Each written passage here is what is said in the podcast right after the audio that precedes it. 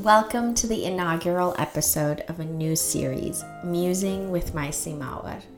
My name is Rhoda, and I have the utmost privilege of working on this project with none other than Obie Yadgar.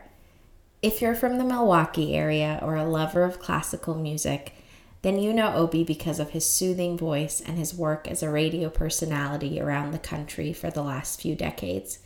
If you are a listener of the Assyrian podcast, then you may know Obie because of episode 191, where I interviewed him about his life and work.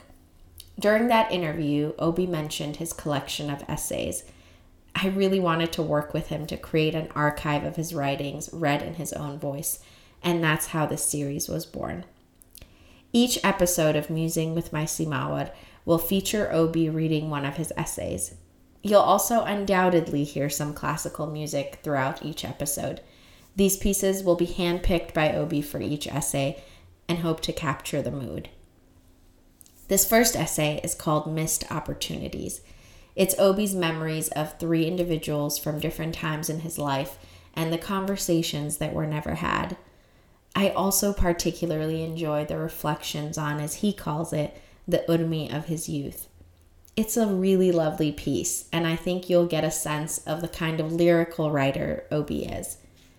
We are so, so excited about this project, and there will be a lot more coming your way this fall.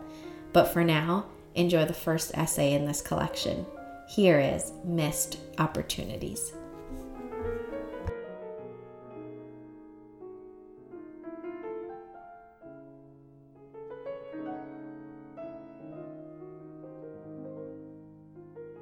Missed Opportunities the musings in these podcasts reflect my life as an Assyrian. My heart and soul are Assyrian, I mean every bit. Mine is a long history, th- thousands of years, and I keep it close to my heart. It's another way of opening the door into my identity as an Assyrian, so I do it all the time. Now and then in my stories, I will visit Urmi, where Assyrians had lived for centuries. I don't know about the present day Urmi, but, but mine was over long and lazy summers spent with my beloved grandmother Sona in Digala. Most of my family came from Digala. That's a little village about a 15 minute droshky ride uh, Uh, from the city of Urmi, well, at least it was at the time.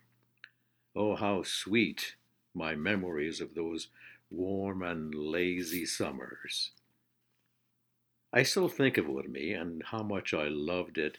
No doubt the place has changed, and many of the Assyrian families long moved away. I'm sure there's even electricity and running water. Imagine that. I have never returned to Urmi for a visit, and just as well, because let's face it, it will not be the Urmi I once knew and lived, I'm sure. Not the sweet Urmi of my memory. Indeed, the real Urmi of my youth is etched on my heart.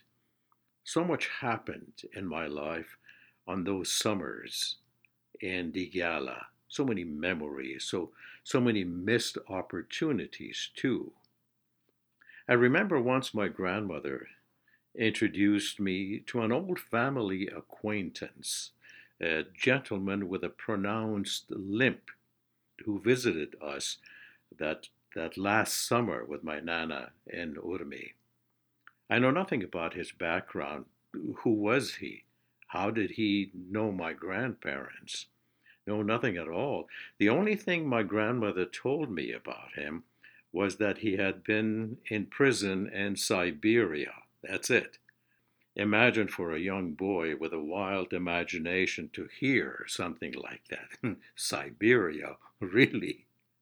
I wish there were more to the story. Something, anything, more than just the prison anecdote. But no, nothing there. Why she didn't tell me more, I don't know. I suppose I could blame our culture for it, that kids didn't need to know everything, especially such a sensitive information about a guy who had been imprisoned in Siberia. I have thought about it much of my mature life. What a missed opportunity for me to have found out the real story. But then life is full of them. Missed opportunities, I mean, isn't it? And I've had my share of them. How can I forget the gentleman at the airport? He was sitting across from me, and what especially drew my attention was his fountain pen. It was a glorious vision, that coming from one who loves fountain pens. The barrel of his pen was a luxurious emerald green with stripes, a gold clip on the black cap, a pair of gold trim rings crowned the finial. The nib was wide and gold, majestic fountain pen. I could imagine myself writing a bestseller with it. I dreamed, of course. We were both waiting for our flights at O'Hare International Airport in Chicago. What's ironic is that I felt a kind of kinship toward this gentleman uh, because of, I suppose, because of this special love for fountain pens. He was well dressed in a distinct European way, in a cream colored suit, white shirt with blue stripes, a midday blue sky color necktie, matching socks, of course, brown European style shoes. They looked expensive. Everything looked expensive. Occasionally, I would get a whiff of English lavender from his direction. He held a beautiful leather covered notebook on his lap. Leather covered notebooks, another love of mine. I assumed he was writing a letter. Well, he could have been writing anything. I, I assumed it was a letter. From time to time, he stopped and gazed into the distance. At what, I don't know, or maybe at something inside him. I saw longing in his eyes. How could I tell? Well, some things you just know. He wrote many pages, Time passed. My flight was delayed, thank you. I stayed glued to my seat. I encouraged myself for an introduction. Go talk to the guy. Say hello. Start a conversation. Who was he? What was he? Not that he would have told me what he was writing, but I just sat there and conjured up all sorts of all sorts of worlds to put him in. Finally, finally, he capped the fountain pen and put it in his breast pocket. He studied his writing, then he straightened the pages together and ripped them into strips. That's right, ripped them into strips methodically, like, like some sort of ritual. I saw dew in his eyes, but I could have been mistaken. Then he placed the strips of torn paper into his notebook and put it in the leather briefcase at his side. I watched all that with profound curiosity. He sat there for a long time afterwards and stared into space until his flight was called. Then he was gone, leaving me to ponder my failure to have started the conversation with him. Why didn't I do it? I would have liked to know about him, even find out about the letter. To whom was he writing? What was he writing? And why? Why, in the end, tear it up in strips and put the strips in his notebook and then return the notebook to his briefcase? That, that scene still haunts me. The stream of missed opportunities in our lives, unlike a roll of dice, never repeat the same combination. What chance that I would encounter a similar scenario at another time and another place? Through the years, I have thought about the gentleman, his fountain pen, a Pelikan, now I am sure my favorite fountain pen.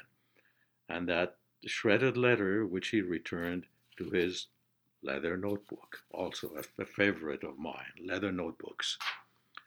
I think of another missed opportunity, perhaps the most profound in my life. I never got to know my great uncle, the Assyrian writer, playwright, historian, and political activist, Rabi Benyamin Arsenos. He was my grandfather David's brother, my mother's uncle, my mother's Mamuna. We called him Mamyame. He was a he was a giant to me, he, and, and he still is. Looking back now, I wish I had been old enough at the time to know him better, to, to converse with him as a mature person, writer to writer, even. Ah, so much he could have told me about the world of the writer, and about his days in Urmi with Freidun Aturaya, his close friend and fellow political activist. What a rich memory that would have been for me.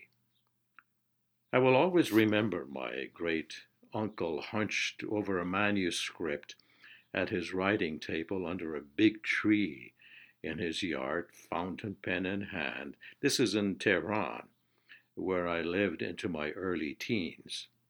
I grew up bilingual in Farsi and Assyrian, although Unlike Farsi, I could only speak Assyrian and not read or write it. No one taught Assyrian at the time. Rabi Benyamin wrote in Assyrian. Perhaps he could have also uh, taught me to try or given, given me the chance to try my hand at writing in Assyrian. I don't know. What a gift that would have been. I have never read what he wrote, I wish I could have, although I am studying Assyrian on my own. It is slow coming, but it is coming. I do remember being taken to a performance of one of my great uncle's plays. I don't recall the play, I was too young. But one image stays with me, and that is of the curtain falling and the theater exploding with cheers and applause as the audience shot to its feet. That I remember well, very well. It must have been a good play, great play, I want to think. Rabi Benyamin Arsenos was an intellectual, yes, but he also championed Assyrian arts. My great uncle Benyamin was a towering figure with a French legionnaire's swagger. Yet he spoke in an easy manner, his ready smile warming the air around him. I think of him as the gentle warrior who rejected the sword and instead lived his life by the power of his pen. How noble! I remembered he smelled of ink and of the yard where he spent so much time on warm days writing always writing with his fountain pen. His hands were his hands were always stained with fountain pen ink. Now every time I refill my fountain pens from the bottle, I can't help but long for those times spent with him. Sometimes I sat on his knee and heard clusters of words float through him, my ears hanging on every syllable. I also heard the warm breezes that played through the trees in the yard that he loved so much. He asked me things and he listened to what I said, nodding as if what he heard was important. That much I do remember, especially the smile in his eyes as he regarded everything I said. Looking back, that smile told me what people say is important. What I said was important to him. A writer must also be a good listener. What a profound lesson to learn so early in life from Mamyame. I wonder what he and I would have talked about at the time had I been older, had I been a writer. About the writer's life, I'm sure, about the joys and the sorrows, the dedication, the, the discipline, the tenacity, and yes, the heartbreak. But most of all, the passion of drawing words on paper and watching them bloom into stories. Yes, we would have had many conversations sitting at his writing table. We might have even gone for walks. Imagine walking with the great man himself. Lost opportunities, oh yes, I've had many in my life. Now, every time I think of my great uncle, I also see the image of the gentleman with the fountain pen. Musing with my Samovar is a production of the Assyrian podcast. The essay you heard was written and read by Obie Yadgar, and music selected for this episode was Alexander Scriabin's Waltz, Opus 38. Until next time, stay musing.